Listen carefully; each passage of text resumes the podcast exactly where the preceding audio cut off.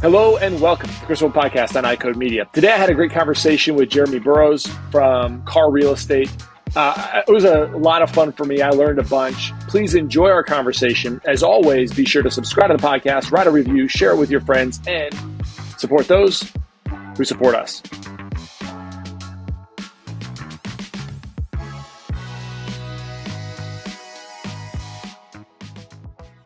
Listen, if you're trying to enhance a protocol in your practice and you're trying to answer whether or not you can integrate this protocol in a way that allows you to take care of patients who have both medical and managed vision care needs, we've got the thing for you. It's called Total Patient Care, EyeCodeEducation.com. We also have a mastermind group that is quickly forming and quickly filling up for this summer that's going to start and launch on June 1st. So don't wait, get access. We'll have a coupon code now in the show notes that will allow you to access that at a discount and jump on board with the Summer Mastermind Total Patient Care Group.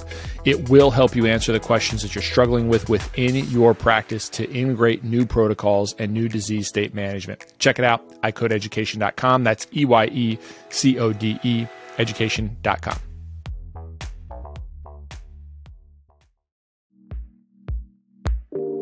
One of the challenging things with patients is that when they invest in a really high quality pair of glasses and customized lenses, occasionally it can be difficult to keep those lenses clean, scratch free, and smudge free. Now, we have the ability with Crizal Sapphire HR lenses to offer our patients a best in class anti reflective coating that is also resistant to scratches, smudges, and deposits. This means that patients spend more time enjoying clear and comfortable vision and less time caring for their lenses. So remember that you can provide patients with the best in quality, best in class transparency, clarity, durability, and UV protection in a single Crizal coating. If you want to learn more about Crizal Sapphire HR, contact your Essilor account executive or visit essilorpro.com backslash Crizal.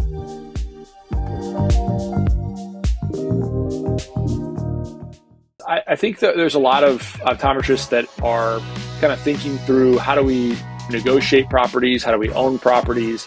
It's something that we do so infrequently that it can be a challenge when you do it. So knowing what we can negotiate, what we, what's harder to negotiate in this sort of market, I think would be mm-hmm. worthwhile having a, a discussion on. Absolutely. I mean, I you know I don't know about you, but uh, so far I haven't met any optometrists who, after they got out of residency, they're like, yeah, you know, we also had you know about 120 hours of, uh, of training in real estate while we were you know in residency. It just doesn't seem to happen. Um, so you know that that's pretty common. That and it's not just you know it's not just optometry. It's dental. It's veterinary. It's medical. It, it you know it's chiropractic. It's every healthcare professional. You guys are trained to in a very specific field in a in as a clinician to do a very specific thing and that's where your focus is but unfortunately it's a bit of a disservice for those who are going to come out who are going to also be small business owners and that's what you guys are for the most part optometrists are small business owners as well as clinicians yeah yeah, and I, so that kind of really leads me into in this market right now. If if you were gonna like, let's say you identified. So I, I want to we'll get to kind of leasing in a second because I think it'll build on our conversation yeah. related to purchasing. But let's say you had identified yeah. a piece of land that you could build on. Mm-hmm. Uh, what would be the, the types of questions that, that we should think about or that we should ask to just know, all right, is this a is this a valuable or is this a good investment? Yeah. Okay. Well, it's, it's funny. I actually just got done teaching a, a course about this at our national training on land because I, I think I've done more land deals than uh, than anyone else in our company. So I, I didn't realize we were going to be hitting this today. So it's, it's just uh, perfect timing on that. But you've got to understand what is your goal with the land. Okay. You're not buying land to say, Hey, I now have this half acre, one acre piece of commercial property sitting over here and I'm going to use it to have picnics on Sundays. No, you're not, you're not buying land as an asset yes, it is an asset. In fact, it's one of the best assets uh, that you can invest in because without something extremely detrimental happening to the land, like toxic waste being dumped on it or something, uh, it's going to not only retain its value, but it will it will actually increase in value. Will always appreciate. Uh, it's one of the few things that uh, you know we tell our, our clients they they find out when we you know buy a building or, or we do a project like this. Uh, they find out from their CPA that they ha- we have to put a value on the land because that can't be depreciated because land does not depreciate for the most part. It mm. only appreciates, whereas the building and everything else on it is going to depreciate. So that's the first thing we look at is, well, why are you buying the land? You're not you're not buying the land as an asset. Some people do. There's a lot of people who buy land as assets and they just let it sit. And for that, that's an investment purchase. Well, you're buying this to build your practice on, to build a building on, maybe to build something that's more than just your practice. It's a, it's a larger building, maybe a retail strip or something like that. You're wanting to get into more of almost type, you know, uh, investment um, real estate. But what you're doing is you're looking at this from the point of what am I going to do with the land? How can I accomplish my goal as quickly as possible? And for the most part, that it's probably not going to be just going out and buying the dirt. Uh, it's going to be working with some, you know, uh, say you come to us, we sit down, we go, okay, doc, what are you wanting to do? You want to do a, you know, 2,500 square foot clinic. Oh, you're also wanting to do a little extra space as well. Okay, well, let's sit down. Let's figure out, are we going to work with a developer? Do we need to go get an architect? Do we need to, uh, you know, do some initial, uh, due diligence just to find out if this, you know, is it zoned properly or, or do we have any easement issues? I mean, there's lots of things that come into play with land. I tell you that that's one of the most complicated um, purchases that you could do in commercial real estate is land. It, buildings are easy. okay. So, buying okay. So buying land so, and building something, that's tough. And so you said, you know, you, you brought in a couple other things. You talked about, okay, well, we do we use an architect or a developer? Describe the differences yeah. from your perspective yep. of what would be, why would you use one over the other? Absolutely. That, that's, and really that's two different models. Really, it's kind of an architect driven model versus a, a developer. I'll call it a developer. The word developer, honestly, it has different meanings to different people. We'll just call it the uh, build to suit model. Okay. Because the build to suit model could use just a build to suit contractor. It could use a person who's actually a developer who says, Hey, look, I'm the guy who takes it from raw land to finished product. I deliver you finished product ready to go. I think almost like a custom home. You know, when somebody goes and, and says, man, I want to build a home on that piece of land over there. Well, they hire a home builder who, who helps them do all that. And the home builder says, yeah, sure. Go talk to that architect. Here's, you know, here's the architect over here we use. And, and I'll start having my guys look at engineering and they, they kind of have a team already around them that is doing the architect, the engineering, the, you know, help you with design, help you, you know, interior design, picking out all the different stuff that you need to pick out as opposed to going and doing a, a what would I call the architect driven model, which is someone who's going to say, man, I want to go and I'm going to, I'm going to go with an architect and I'm going to start spending money with an architect and we're going to design this building to hopefully fit this piece of land, you know, and hopefully you've got a piece of land already picked out. Believe it or not, I've actually had clients who did not have a piece of land picked out. They just went and designed a building, which is mm. wonderful. You can always design a building, but then now you have to hope that the piece of land that you're going to buy fits it, and, and it doesn't always do it, you know, because of easements and, and ingress and egress and all these other things. It doesn't always work that way. And so I always caution somebody, please don't go start spending money until you've at least picked out a couple of options as to where you're, you're going to put this building. But that's really the difference is, is an architectural driven model is all about design. It's all about let's get the building exactly the way we want it. And I, I would say people who are who are just not detail oriented, but but let's just say who want to control every single little step of the process and who who want to be involved with every little step of the process. Maybe a, a, an architecturally driven model could be better for them because they're going to have to do a lot. You're going to have to be involved in a lot of that stuff. Whereas a build a suit model tries to take your budget in mind, tries to take uh, you know, as many, it tries to make, put as many things together as we can. That way you've got one guy that you're dealing with who then has the, uh, he has the architect, he has the engineer, he has the team, the construction company a lot of times as well, and can just deliver that product within a budget as opposed to, let's just go design a beautiful building and then, you know, then we have to get it priced out. And we find out, ooh, it uh, priced out a lot higher than what we expected. So now I got to go back to the architect, do more redesigns. And it's just, it's a different model. There's not one that's better than the other. There's just certain people that are going to gravitate towards different models. And as an agent, my job is to have my client's fiduciary, their best interest at heart, and to look at them and, and kind of help them go, yeah, you're more of a you're more of a build a suit type of guy, or or no, you, you're you're going to want to control every little part of this process. You probably should go. Let's work with an architect, and then you get to pick your engineer, and you get to pick your design company, you know, your interior designer, and you get to do all of this, and and you're going to control the loan. You're gonna you know you're going to have to cut checks, all that stuff.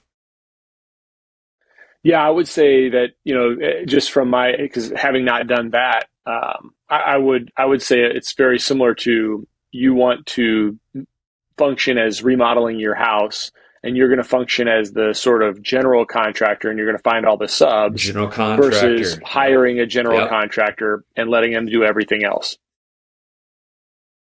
yeah and you know the funny thing about that is because the the diy approach is honestly what we see as one of the biggest hangups in in healthcare in in, in real estate because let's just let's just face it. Uh, healthcare professionals are very good. You guys are great at what you do. You're extremely intelligent people. And what happens sometimes is when you're extremely intelligent, you start going, "Well, I can do that. I can do that. Mm. I can do that." And yes, you can. But at the same time, is it worth your time? Yeah. Are, are you actually getting the best pricing on these things? Is I mean, just as a real estate professional, I'll tell you right now, when uh, I do commercial real estate, when it comes to residential real estate, I don't touch it. I don't go mm. anywhere near. I, that is not that. Is, I am not. Even though I I could handle that, I'm going to hire somebody else to do that because there are so many little nuances about that that I don't deal with on a day to day basis. That they're going to know the market better. They're going to know pricing better. And when you hire a general contractor, for the most part, instead of being your own GC and uh, and going and and hiring each individual sub, you actually get better pricing from those contractors. I mean, because those mm. subs they work for that general contractor all the time. You're a one job guy.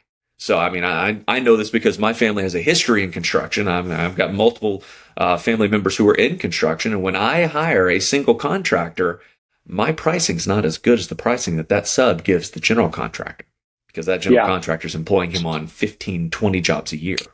Yeah.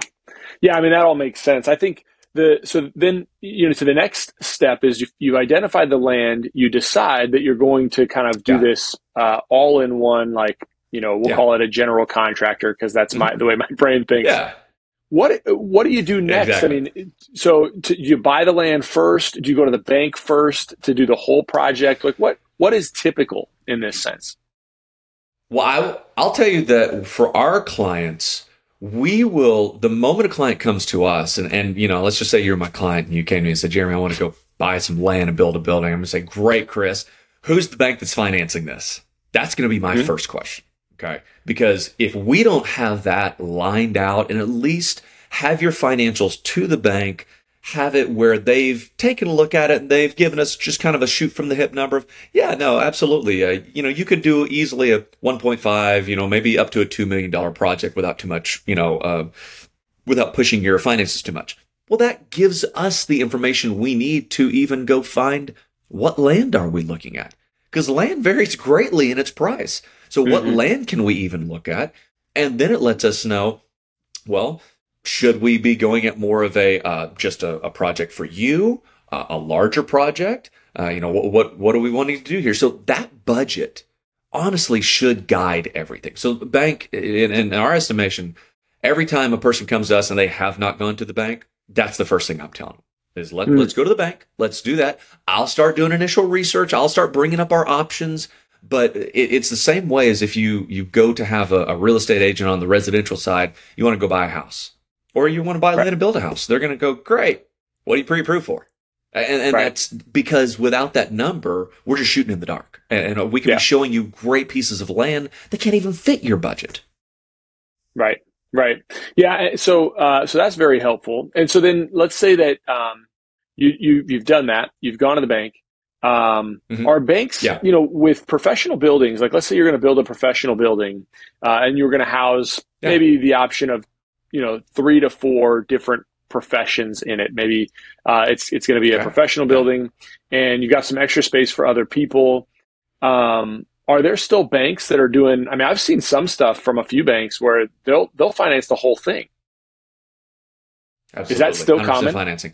It, it, it's no, it's not common. Um, there are some banks who do that Uh, so, so you you brought up something in that question that really is going to be the divergent point of mm. of really these projects, and that is, are you doing a project that houses either only you or where you will occupy at least 51% of that project. Okay. So you could build, let's just say you wanted, you know, pretty standard optometry office, you know, 2,500 square feet. You want 2,500 square feet, but you go, man, all of my buddies are telling me that you know, I should have more lease space in this building. You know, I, it'll help pay for my own, you know, my mortgage, which is true. And so we go, okay, great. So we're going to build a 5,000 square foot building. That way you can occupy 2,500 square feet. We'll say 2,501. That way you're mm-hmm. just over that 50% margin. that is considered owner occupied real estate. Okay. Owner occupied real estate is financed at a totally different level than hmm. investment real estate. So owner occupied is what you're talking about, where a lot of these banks can do 100% financing. I say a lot. A few of the banks can do 100% financing. The standard for owner occupied is a bank will do uh, 80 to 85% LTV. So that's a loan to value. So they will loan if the project, you know, the whole project is going to cost, let's just say $1 million. They will loan you 850,000 of that. That's the maximum they'll go. You have to bring 150,000, you know, down payment to the table. Well, if you have a bank who's doing 100%, they're probably doing, they're, they're what they're doing is uh, one of two things. It's either going to be a type of SBA loan, where SBA you can get a lot lower down payments. You, um, there's different, you know, different things that go with that. Typically higher interest rates, but it's a, a longer term. It's a 25 year fixed term. Uh, banks like Live Oak who do, uh, you know, a lot of SBA lending and optometry and a lot of other healthcare professions. But then any bank can do an SBA loan, but there's two different types of them. But let's just put that aside. So it's either an SBA loan or it could be that you're doing um, a conventional loan if they're going to achieve that 100% financing it's they're going to have to pull that money from somewhere. And normally what they're doing is they're looking at the value of your practice and they're actually mm. borrowing against that. Okay. So you're still in essence really putting a down payment on it, but you're not putting cash on the table. Okay. It, right. It's coming because you've got a practice that's already going that's worth a certain amount of money. So startups, probably not going to be, it's not going to work for a startup but a, a yeah. practice that's already going, you know, say you've been practicing for three years, five years, seven years. Well, they simply look at that and they can value that practice and go, yeah, you've got X amount of collections. Cool. Yeah, you can, uh, you know, your practice is worth this much. We'll borrow against that. And, and, it's a great way to do it. I mean, honestly, Chris, this is, this is very, um, smart banking for them to be able to do it, but not that many banks can do that because not that many banks understand healthcare and the, your cash flow. It's very complex. And we, yeah. we work with the banks who do that because some of our clients, they really want that. And so we, hey, here's the 100% financing option. Some of them go, no, I, I want to put 10, 15% down because I want to get the lower interest rates. I want to get the better terms because you typically get a little better terms, you know, when you're putting cash on the table. Yeah. And so then they, they'll go at it that way. Yeah. So then, so then, okay. So uh, that kind of brings us into where I want to transition a bit and talk about what you were expecting to talk about, which is leasing, because then we get to kind of actually have the conversation about leasing as the owner, right? Like, what do I want if I own yeah. this building? Yeah, right. I want to lease to myself, but also lease to, you know, other other docs that might be occupying space. Mm-hmm. But then I also have to take into yeah. account the fact that I'm leasing from myself. So at a fair market value. So let's let's walk through that. What what types of things would I, as the building owner, want to uh, want to consider, and then also as the li- li- lessee, want to consider as well. Yeah. Yeah, exactly. You're, you're lessee and lessor. It's a, you know, I, I, I love it when my uh, clients, you know, we, we sit there and talk about it and, and the different hats they have to put on. And the biggest thing I will tell you, okay, so let's just take the example of uh, you, you are your own building, you're your own tenant, because that, that will play in, in all the other scenarios. Yeah. So you, you are the owner of the building. You have a mortgage. That mortgage is going to have principal, it's going to have interest that uh, the way we look at this, we go, okay, so as a, you know, as the owner of the building, you're going to have to pay that much money to the bank regardless, no matter what. So as the tenant, so as a, as a landlord, you want to make sure that your tenant is covering over that number because you want profit too, because you're a landlord. Right. So you want profit on your investment. So you want to look at that and, and the principal and interest payment that you pay monthly, that is the bare minimum that you want your practice to be paying to your holding company, your, your LLC that's your holding company for the building. So that's the minimum. it's easy to set it up on something called a triple net lease, where basically the tenant is responsible for all utilities in their own name. Okay. And, and the tenant pays their pro rata share of taxes, insurance, and common area maintenance, which basically all the expenses the tenant pays. And then the landlord really is just responsible for, uh, you know, for the building itself and, t- and, taking care of it. And if they, uh, you know, if they have to, uh, you know, restripe the parking lot or something like that, well, that goes into common area maintenance. So it all gets pushed back to your tenant in that sort of triple net lease, which is, is kind of what you want. You don't, you don't want it to be anything where you're left at the end of the year going, oh man, I, I should have charged myself more as a tenant because uh, I had some expenses that came up as a landlord that I didn't didn't pass that direction. So that's the minimum. Now the maximum, what I would tell my clients is charge yourself as much as we can justify as a market rate. Okay, I'm gonna, mm-hmm. I'm using the wonderful air quotes because a market rate is a very it's a very uh, you know objective thing. It's like hey well, really what is a market rate? It's what a landlord and a tenant agree to but there is some parameters uh, you know or there there are some parameters that the irs will look at. And right. so your cpa will will uh, look at this and go uh, you're charging yourself sixty dollars a square foot uh, for your your um, uh, you know your rent I don't think I've ever seen one of those in this market. So, you know, you can get with a professional. We can kind of help you set that market rate. But honestly, as long as you're not grossly outside of that market rate, the, the, you're not going to raise any red flags. I, you could easily, as a, as a landlord, say, well, I want to receive, you know, 25% profit on my money. And so you look at your principal and interest, multiply that times 1.25, that'll get you 25% interest on your, uh, on your investment that you that you've had here. And as long as that number is not hurting the practice, well then do it. Right. Because all right. you're doing is you're increasing your rent, which increases your tax deductions as a tenant.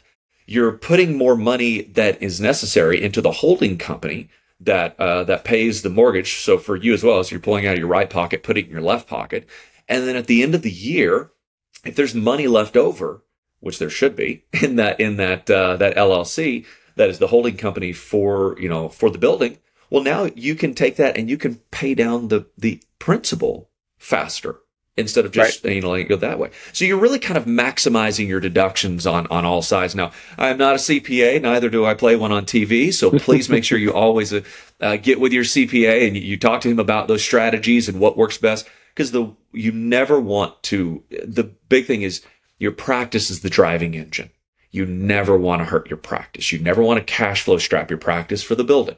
And we have this happen all the time where clients come to us and want to go from leasing to owning and their their appetite for the building is larger than what they should do for their practice. And so we have to kind of help them bring that down and go, no, no, no, no. Practice is first. Uh, yes, this is a great investment. Yes, real estate, this is a wonderful building.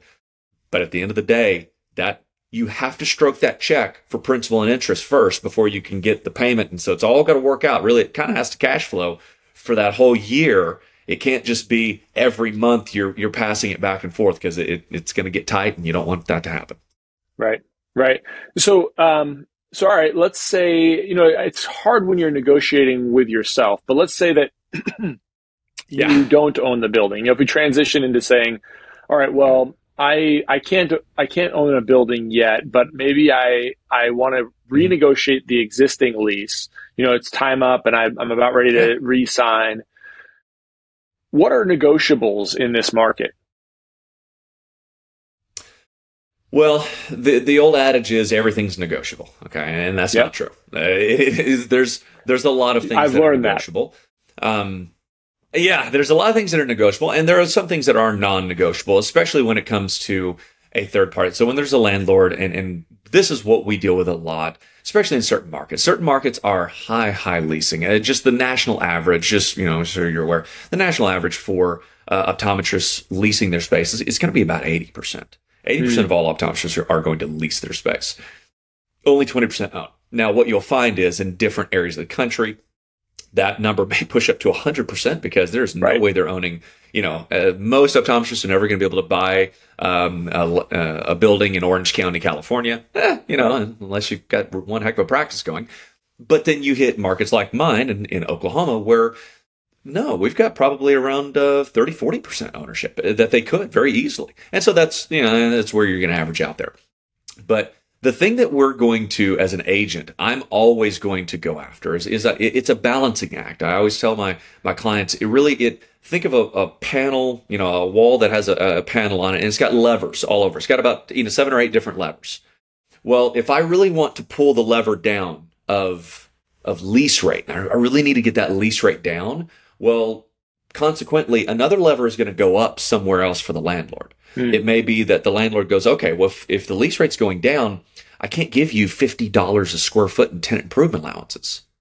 Okay. Right. Oh, okay. Well, so if, if my client says, man, I, I, need to, you know, I'm doing a startup. So it's a startup client. And he goes, man, I, I it's going to cost us $185 a square foot to build out the space.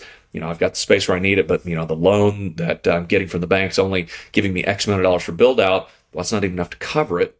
So then what we're going to say is, okay, we need to bring that lever down of TI and really get as much TI as possible. But at the same time, that means the lease rate's going to go up a little bit. So it's just, it's really figuring out where the financials are and, and what is going to work for the tenant. Because when we're talking tenant improvement allowances, free rent, build out period, which is also a form of free rent, we're talking about the lease rate, exclusivity clauses, um, HVAC and electrical, you know, all these kind of things that are that are built into how the landlord's going to deliver the space to us. All of this stuff, it's just it's all dollars and cents. It all comes down to right. dollars and cents. And then really the the the biggest factor that helps us get more concessions from landlords is length of term. Okay. Right. When you when you say, "Man, I'm I only want to do a 3-year lease." Well, when you're doing a 3-year lease, there's not a lot of wiggle room in in there for for lease rate, uh, you know, there's there's not a lot of uh, incentive for the landlord to give you a lower lease rate and give you certain concessions at the same time. That's why in healthcare it's pretty common to have seven and ten, sometimes even fifteen year leases. But that seven to ten year range is, is pretty common for most of our clients. What happens if, um, let's say that the business sells, and I mean, who is is is it always like is there a way out of that? So let's say i i decide i'm going to take a 10 year lease and then i sell my business or god forbid it goes under and um yeah. like who is uh, who's on the hook for that? And like in terms of those longer term mm-hmm. leases uh and and do i have personal protections or you know, when I'm out and somebody else, a new entity buys my business, does that lease carry through with this mm-hmm. new entity? How does that all work? Yeah. That's a, that's a great question, Chris. So that, that moves from the the business points or it moves from the kind of the financial points of the lease that we talk about a lot everybody focuses on the financial points you know the man mm-hmm. what's my lease rate you know how much ti am i getting free rent all that kind of stuff and, and we need to have those where they you know where they necessarily need to be or else the deal just doesn't pencil from the beginning. But then now you're looking at more of those those business terms. Now these are things that sometimes we will negotiate on, but a lot of times we will work in tandem with the attorney because you know we're negotiating through LOIs and things. Commercial, we we don't you know we don't hand contracts back and forth like they do in residential. We negotiate with LOIs and RFPs and things that are completely non-binding until we get to the point where both sides have, are going, yeah, I think the basic deal points are going to work here. Now, if you know that this is something like, uh, let's just say you're um, a doc who has been practicing for 20 years and you're like, man, I, I only want to practice another five, but I need to, I need to renew my lease. I, I need to, you know, man, this, the space is kind of old. and needs, I need to put new flooring, new trim, new paint. I mean, there's, there's a lot of money I got to sink into this. I don't want to do that because I'm, I'm just going to try to turn around and sell my practice, you know, here in the next few years anyways. Well, that is something where we get called an assignability clause. And that is something that will be in almost every lease. And the language, there's some boilerplate language that you'll find in most of these things. But when we know that a, a person is looking to assign that lease or looking to sell that practice anywhere in the term of of the uh, you know of the lease, or sometimes even if it's not something that we know it's going to happen. Uh, we'll just make sure there's a little bit of language in there that says that the landlord can't uh, unreasonably withhold you assigning the lease to uh, someone you sell the practice to. But if we know mm-hmm. that that's probably something coming up, we're going to push for even stronger assignability language that, that basically has it where you can assign the lease fully and wholly to another entity that is of like kind, you know, who will buy your practice. It's just, you know, we talk to the landlord about it. Most of the time, they don't care if if right. you're they know that healthcare is the most stable tenant on the planet. And so, just to go back to your, uh, you know, um, uh, something you said in your initial question, that is, well, what happens if my practice goes under? First of all, that that's extremely yeah. rare. That is, I mean, yeah. very, very rare. That's one of the reasons why we're we're in healthcare is that you guys pretty much don't go under, don't fail. That's why banks are willing to loan five, six, seven hundred thousand dollars to students who have only been out for a few years, you know, who got a little bit of experience to go start up a practice because they know the odds are in their favor of, of, you know, completing that practice and going 10, 15, 20 years. And right. then if something does happen, they're probably just going to sell the practice anyways. They're not just going to close the doors. So that's really the the safeguard is you've got the assignability for when you sell the practice, so that way it you're now totally off the hook. And then most of the time there's death and disability clauses and stuff like that. You know, let's just let's take the worst case scenario. You know, let's just say you you died. Well, you you've got death and disability, you know, insurance that's going to cover. I mean, you're probably going to have a loan, maybe a loan on the practice, maybe a loan left on, you know, your startup. Maybe you bought a practice and there's still some loan left on that. It's going to pay off your debts. And uh, you know, landlords are all they have they're subservient most of the time, anyways, to all that stuff. So, you know, when you when you think about it, it's not like you're. Um, let's just take the one example maybe that you're thinking of that wasn't death, and that is, uh, you know, hey, my practice does fail. What am I going to do? Young and emerging presbyopes can be tricky. These patients want and need additional help at near, but they can be resistant to solutions that create even mild distance blur. The MyDay multifocal lens has been great for our presbyopic patients. It allows those patients to transition into a multifocal more easily. We've had this lens now for long enough that we've been able to see how simple transitions can be from an adaptation standpoint from lower ad designs to higher ad designs. The MyDay multifocal material is CooperVision's softest one day hydrogel lens and features Aquaform technology combining the unique balance of high oxygen permeability with natural wettability in one material. The result is a highly breathable lens that keeps our patients' eyes looking clear, white, and healthy. So if you haven't started utilizing MyDay multifocal in your practice, I'd encourage you to reach out to your CooperVision representative to get started.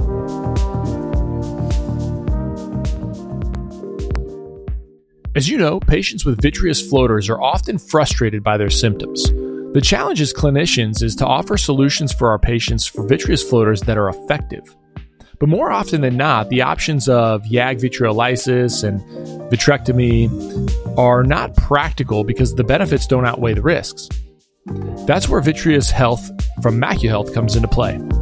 Previously on the podcast, I've discussed the FLIES study with Dr. John Nolan, and the bottom line is that I can be confident prescribing this for my patients with floaters because I can tell them a large randomized placebo controlled trial found that after six months of supplementation with Vitreous Health, floaters were reduced in size by approximately 30%, and 70% of patients had an improvement in their symptoms. Vitreous Health has been great for my patients, and we really feel like we have a viable option to treat patients with vitreous floaters now that we didn't have before.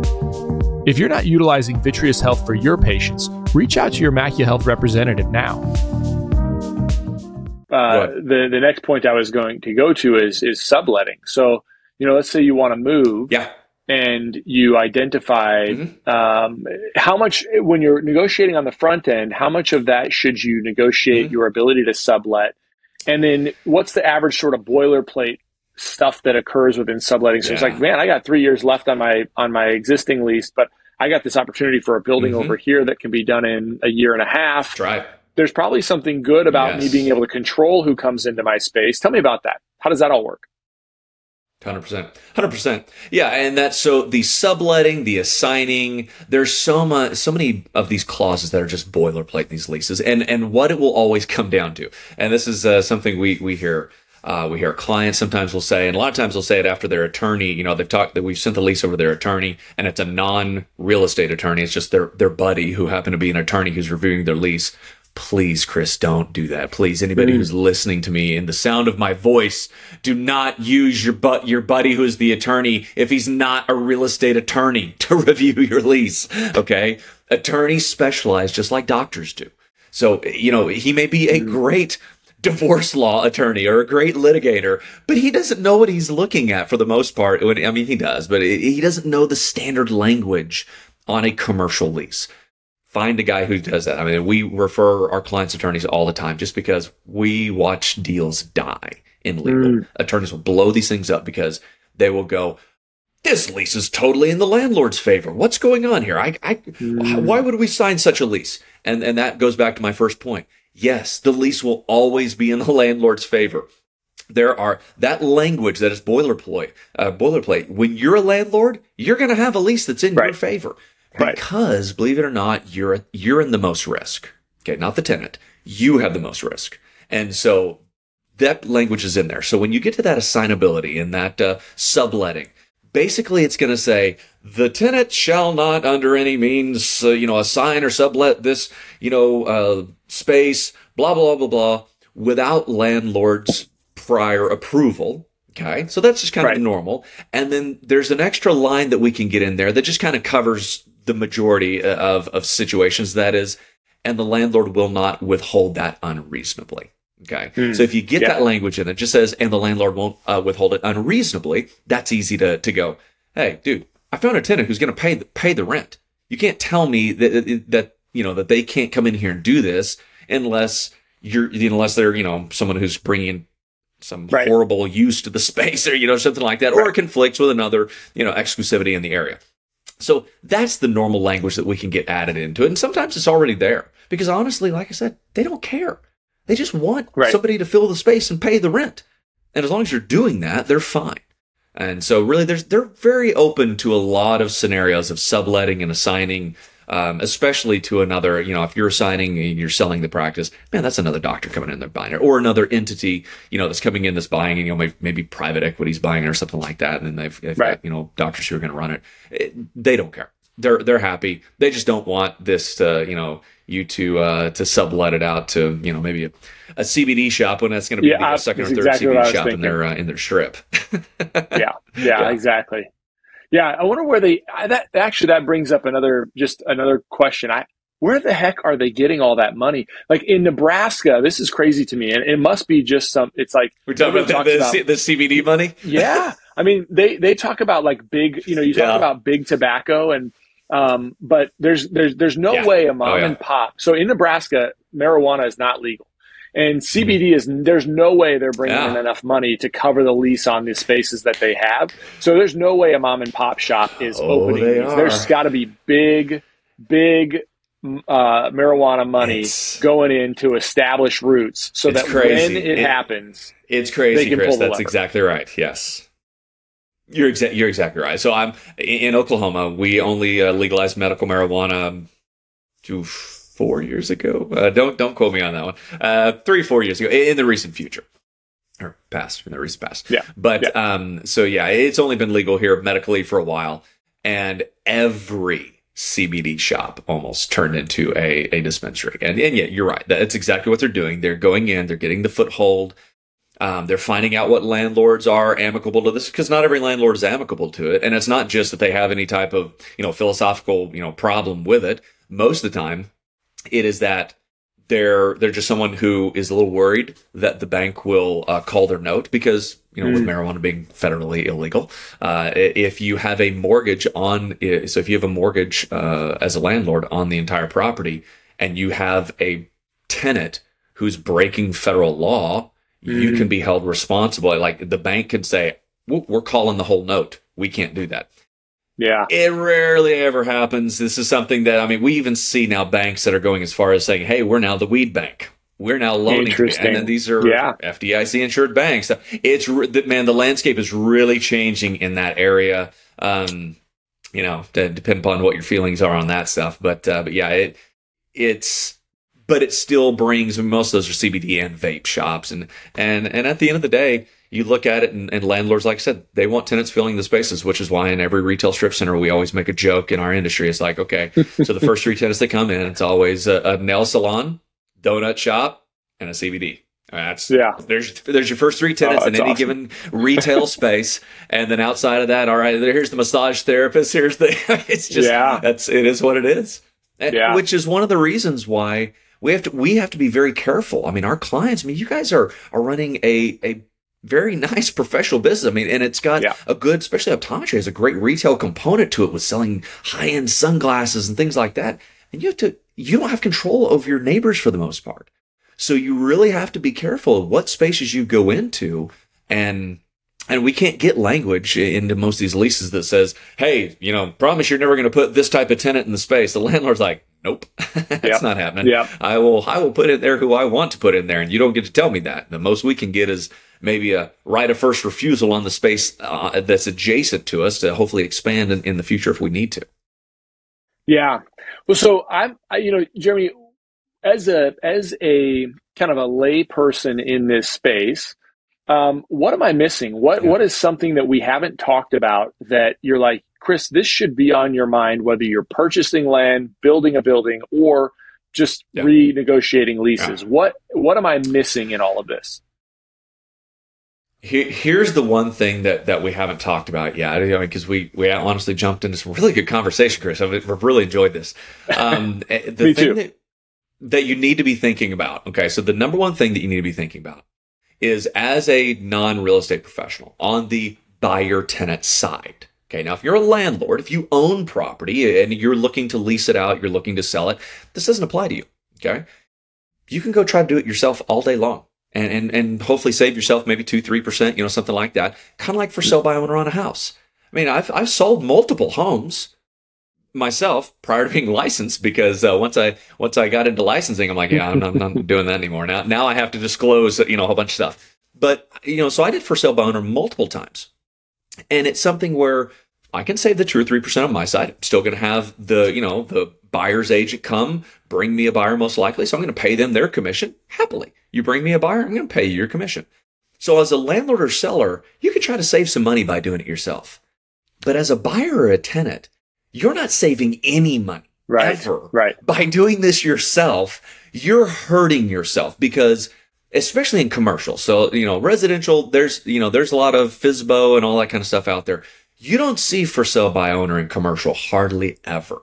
You see signs that say for lease, for sale, and it's got Colliers and CBRE and NAI and Cushwick Yep. and all these other guys on there. So that lets you know that a professional investor who invests in real estate, who owns that building, he's not even doing this himself. He's hired a Right. broker to represent him. And you think as a as a healthcare professional, you're going to come in and and and get Yeah. the best deal from these guys? No, it's not going to happen. And so that's the thing that no matter if you're buying land, buying a building, doing a new lease, renewing a lease, that's the one that most of our clients don't they don't think about. Yeah. They Yeah. they honestly get caught off guard by the renewals because they they signed that initial lease, they didn't even know we existed, and then you know their lease comes up, and, and what happens is that landlord is going to have a notification period that he has to let the tenant know that the lease is up and that he he's basically want to find out if the tenant wants to stay. The tenant also has a notification period. Those two notification periods aren't the same. Tenant typically has to let the landlord know about 180 days in advance if he's going to stay. And the landlord only has to say something to the tenant 90 days in advance. So basically, they get to wait till you're cornered. They get to wait till Ah. they've got they've got you exactly where they want you. And then they they Yeah. go they they basically walk in with a new lease, 90 days from expiration, slide that new lease, say, "Hey doc, here you go. Here's your new lease for the next 5 years. Take a look at that and uh, let me know if you have any questions, any problems." And then the doctor goes, "Oh shoot. I, I, I forgot my lease was coming up this year. I, man, I, I was wanting to move to a better space, or man, I need, I'm growing like crazy. I need more space. And then now they're 90 days out from basically their lease expiring and the landlord being able to kick them out. And they go, ah, there's nothing I can do. And so they kind of, you know, they go back and forth and maybe hope, hopefully get the landlord to get them a new coat of paint, you know, in the, uh, in the, the space, not knowing that they've just left tens to hundreds of thousands of dollars on the table. And so we come in when our clients, we help them renegotiate those leases and we don't wait till that renewal, but we want to do this a year in advance, maybe, maybe even a little over a Mhm. year in advance. If, if a person even mentions they want to own or, or do a building construction, I- need to be talking to them two years in advance before their lease expiring. Okay. So that way we can have all those things lined out before that happens. So that's the number one issue. The number one problem that our our agents face is when we meet a client they go, "Oh, if only I would have known you 6 months ago. If only I would have Mm. heard about you, you know, when I signed this lease. I'm I'm two years into a five year lease. What can you do for me? And the answer is nothing. I can do nothing. Yeah. And so I have to wait now until the right time period. And then we can do this again. The good news is a lease is always going to renew. Most of the time, it, it was shorter leases because landlords actually like to keep you on shorter leases then they don't have to give as many concessions and they can kind of keep you on your toes and they're always you know sending new new lease mm. renewals over to you. It's it very there, there's different tactics that you find out that that landlords will use but which is why we use a lot of long-term leases because for healthcare it's best to get that fixed cost secured for the next 10 years if we can because your rent or your mortgage payment you know your rent especially your rent is typically your practice's second highest expense. Payroll's number one. Right lease or mortgage is number two. And so if you can secure that for the next 10 years and know, hey, I've done my best. I negotiated ahead of time. I had a professional agent in there for me. He got me the best rate, the most concessions, all of that. We have literally saved clients. I mean, I, my personal best is $430,000, saving a, wow. a, startup client $430,000 on a 10 year lease. So from when their wow. landlord, where the landlord started at his rent rate to what I got him down to, the amount of concessions, of tenant improvement allowances, of free rent, of all that kind of stuff, totaled up to $430,000 for a startup dental wow. suite. Okay. Two dentists wow. going into a, startup suite. But we've actually had 1.1 million, I think was our company's uh, highest. That was on a medical one over 10 years. Wow. Saved them $110,000 a year. Yeah. And that was on renewal, by the way, the $110,000 a year. And they thought that landlord was their best friend, honestly. They, yeah. They're like, oh man, no, the landlord's great. Yeah, take a look at our lease. I'm sure you won't find anything. And the problem was they signed that lease, uh, I think in like, oh, five, oh six, oh seven, something like that when rates were really high. And this was in 2010, 10 or 11 when, you know, the market mm. had crashed. The lease rates were a very big difference. Well, the landlord doesn't offer to, to take your lease rate down. He doesn't right. just walk them and go, Hey, um, you know, Chris, the lease, uh, you know, leasing market's really kind of bad right now. I'm just really happy you're here. We, uh, I'm going to go ahead and drop your lease rate by a couple dollars a square foot because that's kind of the market rate right now. So, would you go ahead and consider staying here for five more years? No, that doesn't happen. Annual increases every year is what happens. And so that's yeah. something that if you don't get ahead of it, if you don't have the right timing and the right posture, it's not just timing, it's timing and posture. When you, uh, when you go after this, it's going to fail miserably. And that landlord's going to say, nope, not going to do it. Nope. Go find another space. And you're going to think, oh my gosh, this guy's, he's just unwielding. He's, he's going to, he's going to kick me out. And really, he's sweating bullets that any of his healthcare tenants are mm-hmm. going to leave. And so we just yeah. have to have the right posture. And, and when you have, a, when you've hired an agent, that lets him know you now know what's going on. That mm. agent knows the market. He's now told you what the market is. You guys are out there looking at other stuff. It's not just you as a doctor going, you know, uh, hey, could I could I get a little bit less on that rent rate? Maybe uh, you know, could you put some new carpet and paint in here? No, that it's a totally different posture. Yeah.